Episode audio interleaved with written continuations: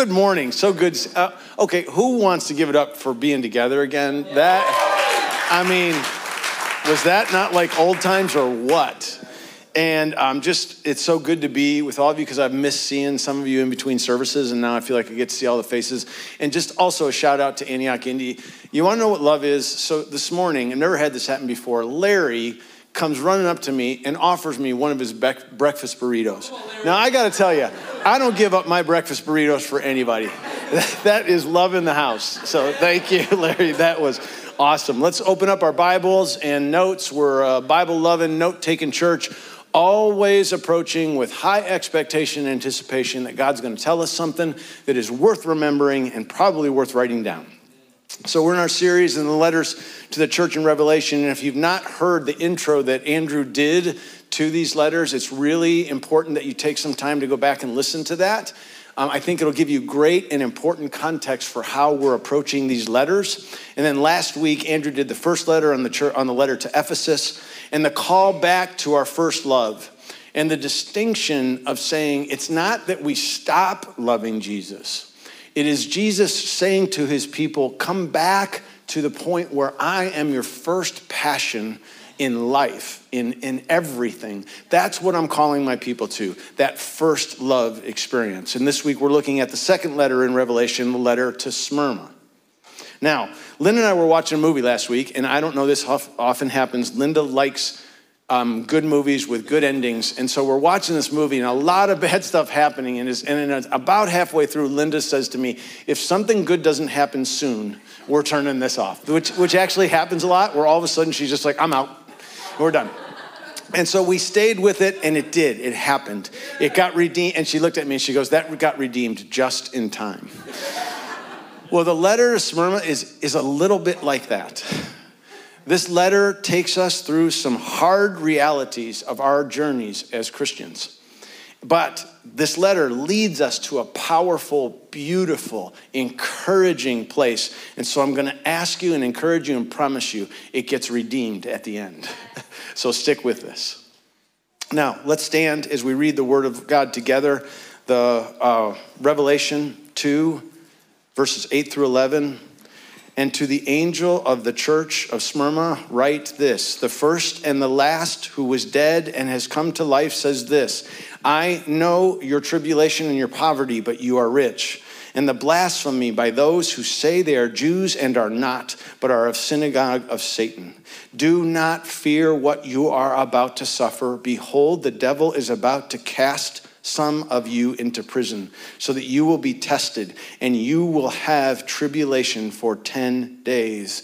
Be faithful until death, and I will give you the crown of life. He who has an ear, let him hear what the Spirit says to the churches. He who overcomes will not be hurt by the second death. Let's pray together. Lord, as we open these letters, I carry the weight. I know Andrew has as well that when you're about to preach on something where we know that your very lips said, Tell them this, there is a weight to that. And so, Lord, I don't care about the presentation, and I don't care if I read every word. Just let your word go out to us this morning that we may hear and be encouraged and be lifted up and know what is it this morning that you're asking of us. In your precious name we pray. Amen. Amen. Go ahead, let's be seated. As Andrew taught, the letters to the churches always start with Jesus telling us something deep about himself. If we go back to the introduction in the first chapter, actually, when Jesus makes himself and reveals himself to John, he gives a very deep list of all of, not all, but a lot of the characteristics that he is about himself, and he gives that list to John. Then, when he goes out and he starts each letter, to a particular church, he grabs something from that list about himself to start each of the letters. Now, these are not random things that he picks out. You can tell because it's not necessarily in order. He just grabs something from that detailed list that he gave John, and he starts each letter with one particular part or a couple of particular parts about who he is and what he is. And so this is what he does and reveals about his church. Jesus begins the letter to Smyrna with this description of himself in verse 8. He says this in verse 8 And to the angel of the church in Smyrna, write, the first and the last, who was dead and has come to life say this. In addressing the church in Smyrna, Jesus begins by confirming himself to be the Alpha and the Omega, the beginning and the end, the first and the last. And like what we have seen, Revelation and the letters uses Old Testament language in order to confirm a current truth about our Savior. And we see this first and last language in the Old Testament. We, for instance, in Isaiah, in chapter 41 4, Isaiah writes this Who has performed and accomplished it, calling forth the generations from the beginning? I, the Lord, am the first and with the last. I am He. He also does it in chapter 44 and chapter 48. So, again, reminding you, this is not made up new language. This is taking from historic language of the Old Testament that the people reading the letter of the time would have very much understood. Why? Why would Jesus start with this particular, out of the full list, why would Jesus start with this particular description of himself to the letter and to himself to Smyrna. If I'm honest, I read the beginning and the end, the Alpha and the Omega, the first and the last, and I think that's really cool. And then I kind of skip over it. If I'm really honest and I think, okay, that sounds really cool, but I find myself wondering, but what does it mean to me? Like, what do I capture out of that statement? It's, it's bold language, it's cool language, but what does it mean to me? The language that is confusing to us would have been crystal clear to the people that received this letter at that time. To John, this letter would have been crystal clear. This statement is a sovereignty of God statement. This is Jesus claiming sovereignty. This is him in two words, in just a few words, saying this I am the all encompassing one. I alone possess the ability to foretell events and to make events happen, and I alone control everything that happens. That's what first and last means. John the Baptist was in was very clear about something. It's really cool when you're watching John the he's writing about himself and then he makes the distinction that there was something very different about Jesus that was very different from John and very different from anyone else. John said this about Jesus in John 3 31 and 32. He says, He who comes from above is above all. He who is of the earth is from the earth. That's him talking about, John talking about himself, and seeks the earth. He, Jesus, who comes from heaven, is above all. What he has seen and heard, that is what he testifies to. Okay, that's cool.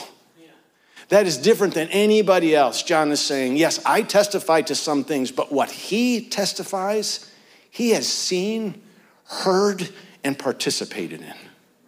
John understood that when Jesus spoke, he wasn't talking about things that he hoped would happen. He wasn't talking about things that he had been taught or learned from the prophets. Jesus did not speak as a prophet.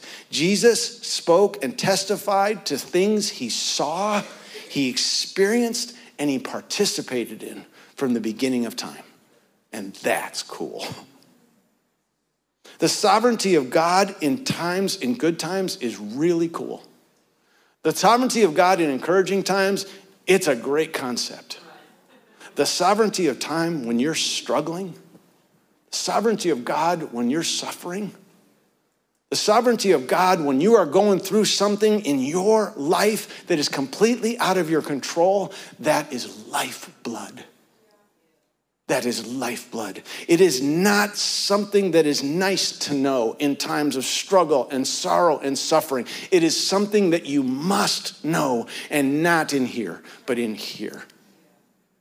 And Jesus is speaking to their hearts I am the beginning, I am the end, I am sovereign. I was there at your beginning. I am there with you now. I will be with you at your end. So cool. So comforting. Jesus then goes further, confirming to Smyrna, I was dead and now I'm alive. Well, This, of course, refers to the resurrection. But can we stop right there? We should never include, of course, in the same sentence with the resurrection.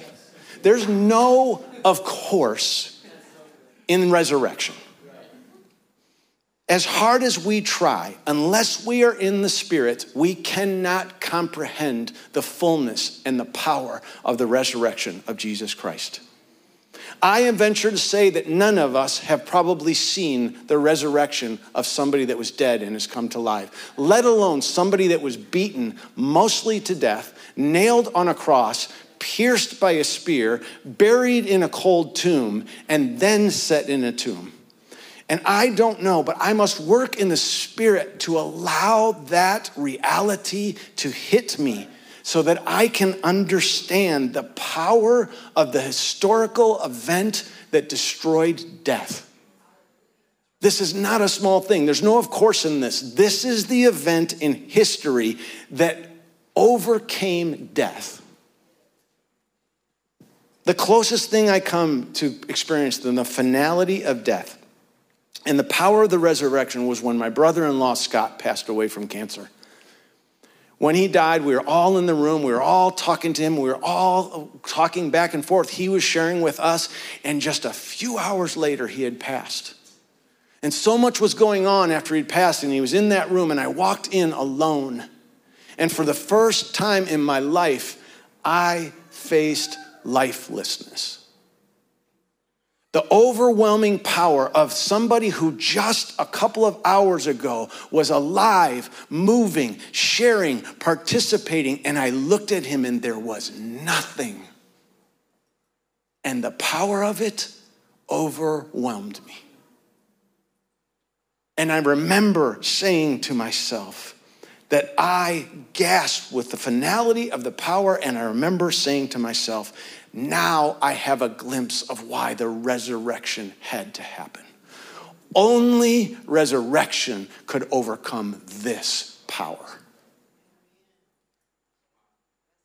I actually remember thinking that. Yes, Jesus on the cross died for our lying, for our cheating, for our stealing, for our selfishness, but on the cross, it was much more than that.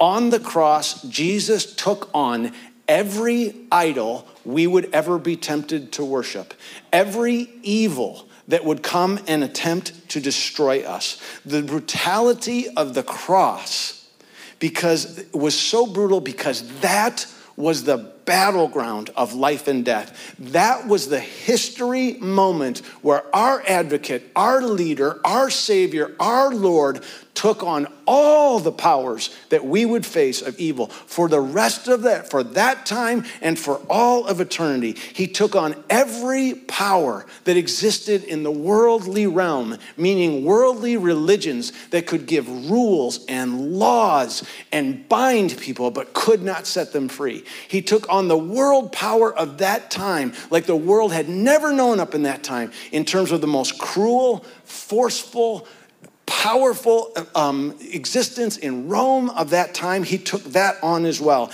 And even more so, Jesus put himself at the disposal of every demonic force that would ever come after us in our life. Every demonic force that would whisper to you in your lifetime, you are worthless. Every demon that would say to you, you are mine.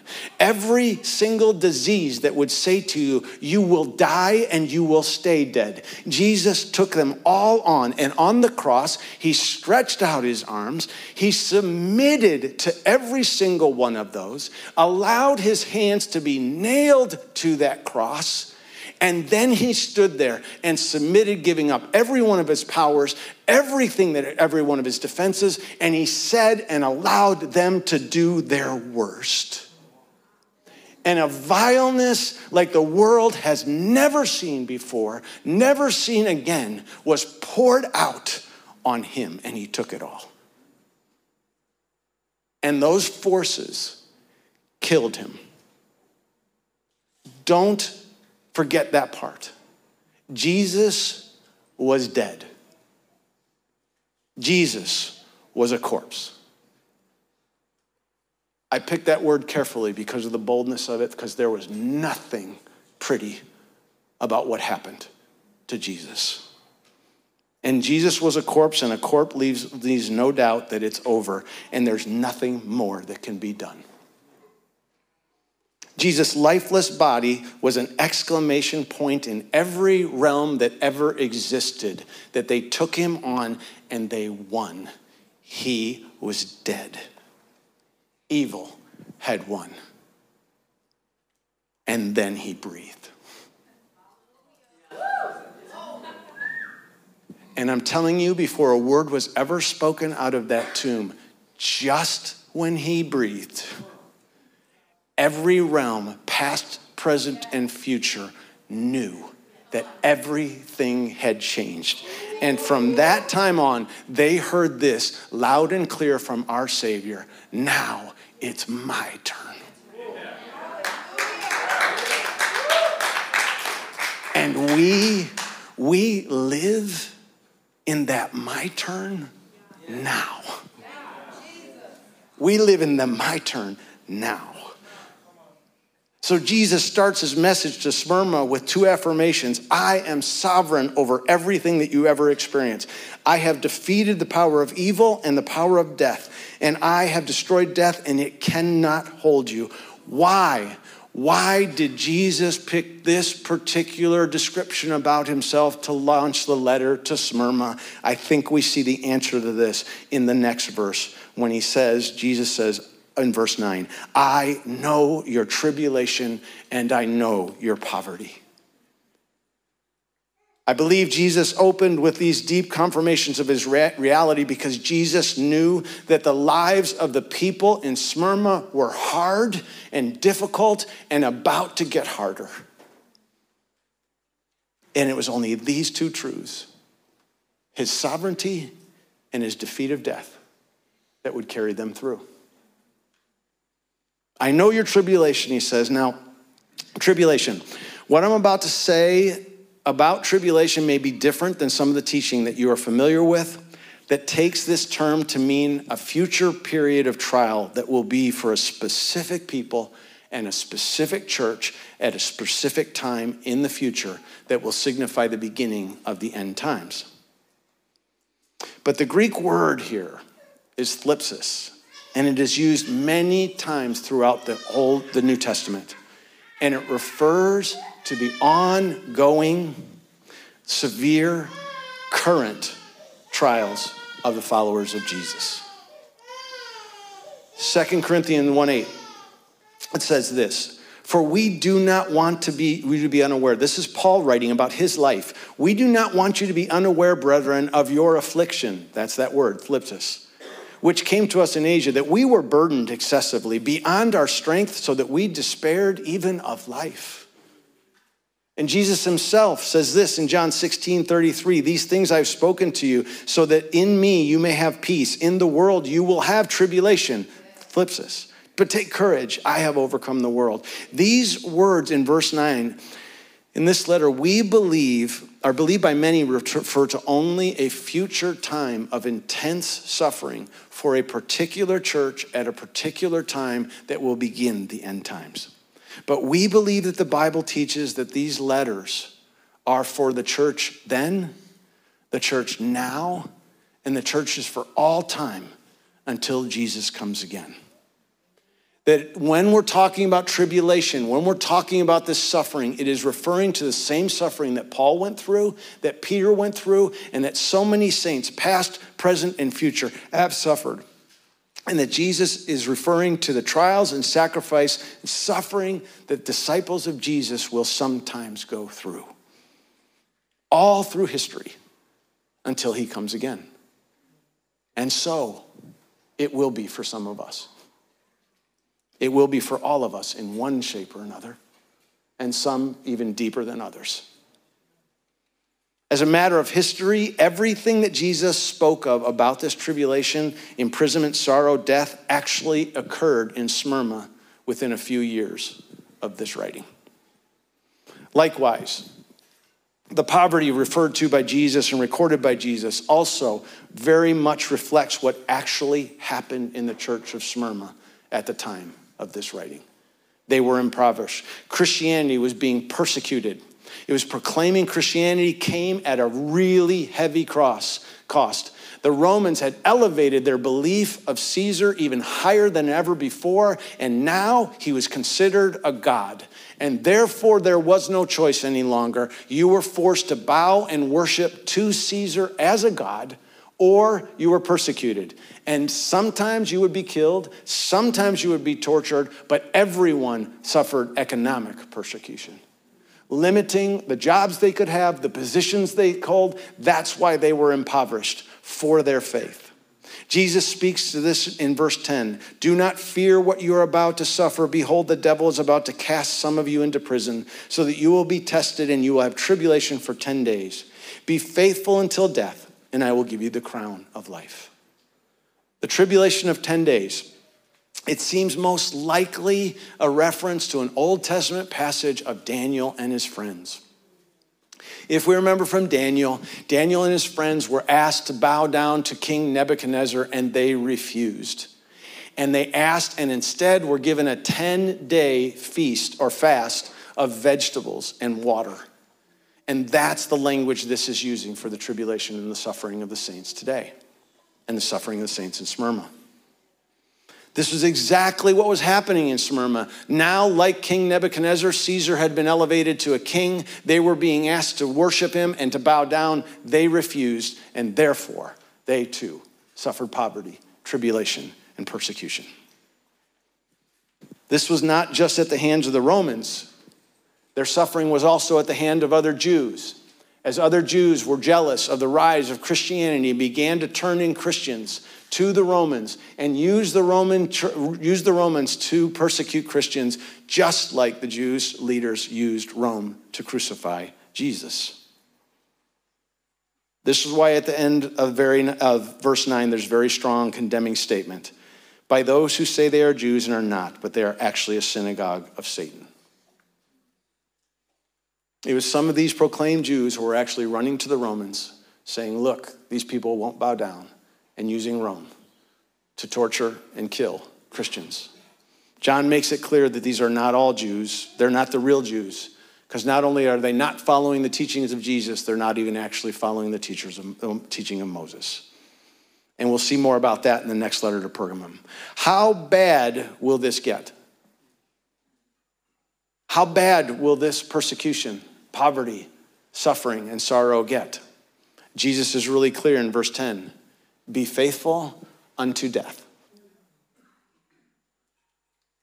The persecution for some or the suffering of some would actually mean their death. Many would not be healed. Many would not be rescued from prison. Many would not be spared torture or being fed to animals for the entertainment of the public. Many of the Christians in Smyrna would die, and their deaths would not be easy. Here's where the understanding of this letter becomes very important, and it makes a big difference. If this letter is just about a future church, about the end times that will only suffer the tribulation, then it doesn't have much context to us. But if it is for all churches of all times, then it is very much for us. And speaking that we too will have tribulations as we follow, and we'll have choices to make as we follow Jesus. And here is a fact that I think contributes to the fact that these, are, these letters are for all churches. Everything that Jesus spoke of, spoke of about happening in Smyrna happened within the next few years. The historian Eusebius records the murder of many Christians in Smyrna about 156 AD. He records gruesome details of how Christians in Smyrna were impoverished, imprisoned, tortured, and killed. The most notable of the time was actually the bishop himself of Smyrna, Polycarp. They came to the bishop of that church and said, If you will recant, we will relent. And he refused. So they punished him. Then they pressured him. Still he refused. Then they promised him, If you do not recant from Christ, we will burn you alive. And they did. And they gave him the chance, last chance to recant. And here's what he said Polycarp said, For 86 years I have been his servant, and he has never done me wrong. How can I blaspheme my king who saved me? So he died, never recanting of his faith. These trials and persecutions and executions, they're not isolated to the church in Smyrna or to the time of Smyrna. These same persecutions have happened to the church throughout history. Persecutions like in the church of the former Soviet Union. The former Soviet Union, made up of countries Russia, Ukraine, Belarus, and many others, outlawed Christianity, outlawed Bibles, outlawed public gatherings to celebrate Christianity. And just like this time, neighbor turned against neighbor and turned each other in. If you worshiped Christ, if you proclaimed Christianity, you were turned in. And just like you were also denied economic possibility, you would, could certainly not hold social or political office, and oftentimes you were in prison and sometimes even killed for your faith.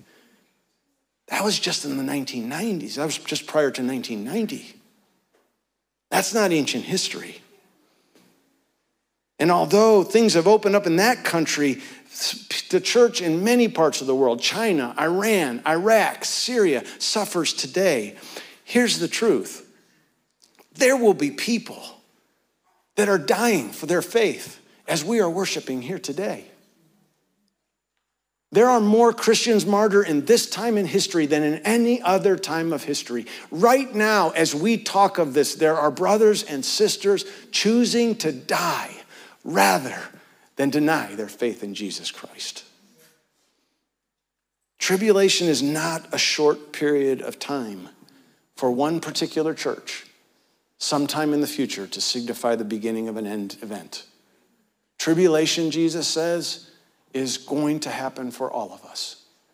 And some will be pretty bad, some will be unto death. And it's really important that we look at this. This tribulation, this poverty, this suffering had nothing to do with individual sin, disobedience, or unrighteousness or unfaithfulness. There is not one hint in this letter of cause. Oh, you guys did this, and therefore you will suffer this. In fact, it is quite the opposite. All of this poverty, all of this suffering, all of the tribulation is actually because they were faithful. And that shakes some of our Western Christianity. That shakes my formula. If I follow God, then I will only suffer this much. Jesus delivers a hard and beautiful truth. Sacrifice trials will be part of every Christian's life, and for some, those sacrifice and trials will be fierce, and some will end in death. And far from being a consequence of sin, sometimes our suffering will be for and solely and beautifully be for the glory of God. Philippians 1:29 says this, "For you it has been granted for Christ's sake, not only to believe in him, but also to suffer for his sake. Suffering, persecution, even dying for faith is a part of the kingdom of Jesus Christ. And it will be until Jesus comes and brings it fully here. Healing brings a testimony to God, no doubt. Rescue brings an incredible testimony to God. Deliverance brings an incredible testimony to God. So does faithfulness. So does endurance. So does what the Bible calls overcoming. In fact, in every one of the letters, Jesus says to all of the letters, to those who overcome. So, what does Jesus? So, so to Smyrna in verse 11, he says, Who has an ear, let him hear what the Spirit says to the churches. He who overcomes will not be hurt by the second death. In fact, in each of the seven letters, he starts with this, or has at some point promises to overcomers. Here's the promises of overcoming. Here's what overcoming means. Enduring when you have every right to give in, carrying hope when all hope is gone, courage when everything around you says you can be filled with fear, standing firm when others have fallen away, victory, victory, even when you've been defeated. That's overcoming. in my opinion, overcoming doesn't get enough good press in Christianity. I really don't think so. It doesn't get its place of honor. Overcoming is a place of honor. We are not called to results, we are called to faith. No matter the illness, the suffering, the oppression, the persecution to his people, to his overcomer, Jesus promises victory. Here's all the promises. You will sit on his throne with him, you will receive manna from heaven, you will receive a secret name from him, you will be spared a second death, you will be a pillar of God's holy temple, you will eat from the tree of life forever. Notice Jesus commands to his followers under this poverty, under this persecution, under this suffering, not one time does he recommend vengeance. Not one time does he talk about anger. Not one time does he talk about self pity. That is not his prescription. Jesus' answer to his followers is simply to overcome. And in overcoming, you will have victory. John 5 4 says this, 1 John 5 4, for whatever is born of God overcomes the world, and this is the victory that has overcome the world, our faith. Sometimes it's just faith. Tribulation will come to every Christian. To some it will be severe, to some it will be unto death, but because this is Jesus, this is what he says, but because of me, in me, through me, you will always be victorious. What strikes me about this letter is the simplicity. The entire letter's four verses. And in four verses, Jesus identifies huge challenges that we will face as a church. And in four letters, he gives, four verses, he gives clear direction and he gives us the promise of victory. The instruction is not easy, but it is also not complicated.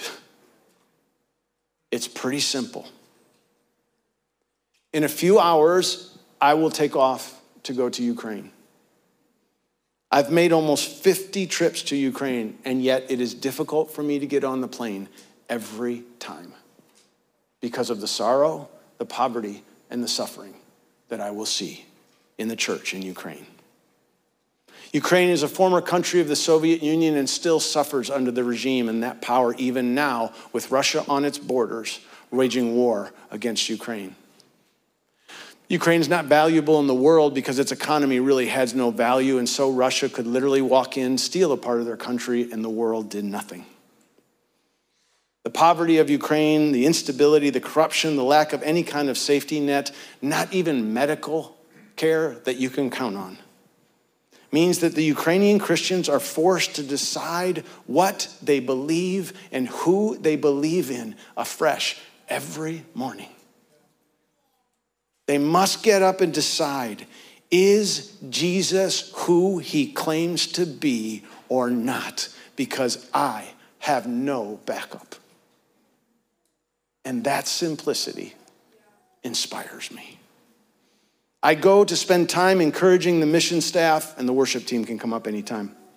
I go to spend time encouraging the mission staff who are mostly poor themselves and they choose to pour out their lives for the even poorer and the disabled. I will do a retreat in hopes of encouraging their hard but beautiful lives. I will learn, I've learned long ago that going with a canned preparation into Ukraine and talking to frontline saints is fruitless and worthless. And so I spend all my time praying, God, what do I say to these frontline saints to encourage their beautiful but difficult lives? I realized something as I simultaneously prepared to go there and preach here. Over 50 trips, hundreds and hundreds of teachings, and I realized God's message has always somehow been a part of this letter to Smyrna, to them. It's always come down to this Steve, assure them I am sovereign and I am in control on all things. Remind them I have conquered, even conquered their deaths. Encourage them to stay faithful to me to the end. Tell them, I am with them now, and I will be with them then. I'm going to Ukraine because their journey is simpler than ours. It's definitely not easy. It's definitely not easier, but it is simpler. And it leads me to the question that really counts. I think the day is coming where our faith is going to need to be simpler, folks. I really do. I think the simplicity that we are going to need, we in the West and especially in America, have had the blessing, and I would contend perhaps the curse, of endless content, endless hours to listen and study, endless comfort in which to ask questions about what and search out what our personal, individual mission and calling would be. We have had the privilege, but also the distraction of debatelessly end, or endlessly debating pieces and parts of Christianity. And in many cases, we have lost the simpler, fuller, easy, direct, important part. I do not say this ominously. I actually say it with excitement and anticipation for what will rise out of this new paradigm that I think may come. Because power and hope and promise will rise because it always has. If and when that time comes, we will be far less focused on how we do things or the results of our activities. We'll have little time for endless questions searching for our specific gifts and our specific callings. I believe in that time, we will find the simplicity of asking ourselves day to day the one question that the church has asked itself in the early times. One question Were you faithful today? It's amazing how much clarity that simple question brings to what you do with your life. How do I be faithful today? I believe that Jesus is calling this body, Antioch, Indianapolis, to that simpler faith now. I believe we are being called to lead in that simpler faith right now. I believe He's calling us to be freed from endless questions and boundless passion of searching for one thing or another and the, who's the most right and settle on just the only thing that counts was I faithful to Jesus today? Live each day with certainty of his sovereignty and the power of his resurrection, asking God to simply give us the power, strength, and courage to be faithful. Believing, like Paul said, I know in whom I have put my trust in, and I know that he is faithful to guard me unto the end. And at the end, we will live and Jesus will meet us there and give to us what he holds for us right now the crown of life. And that day, we will overcome everything, everything that we face this day. Let's pray. Can you stand with me?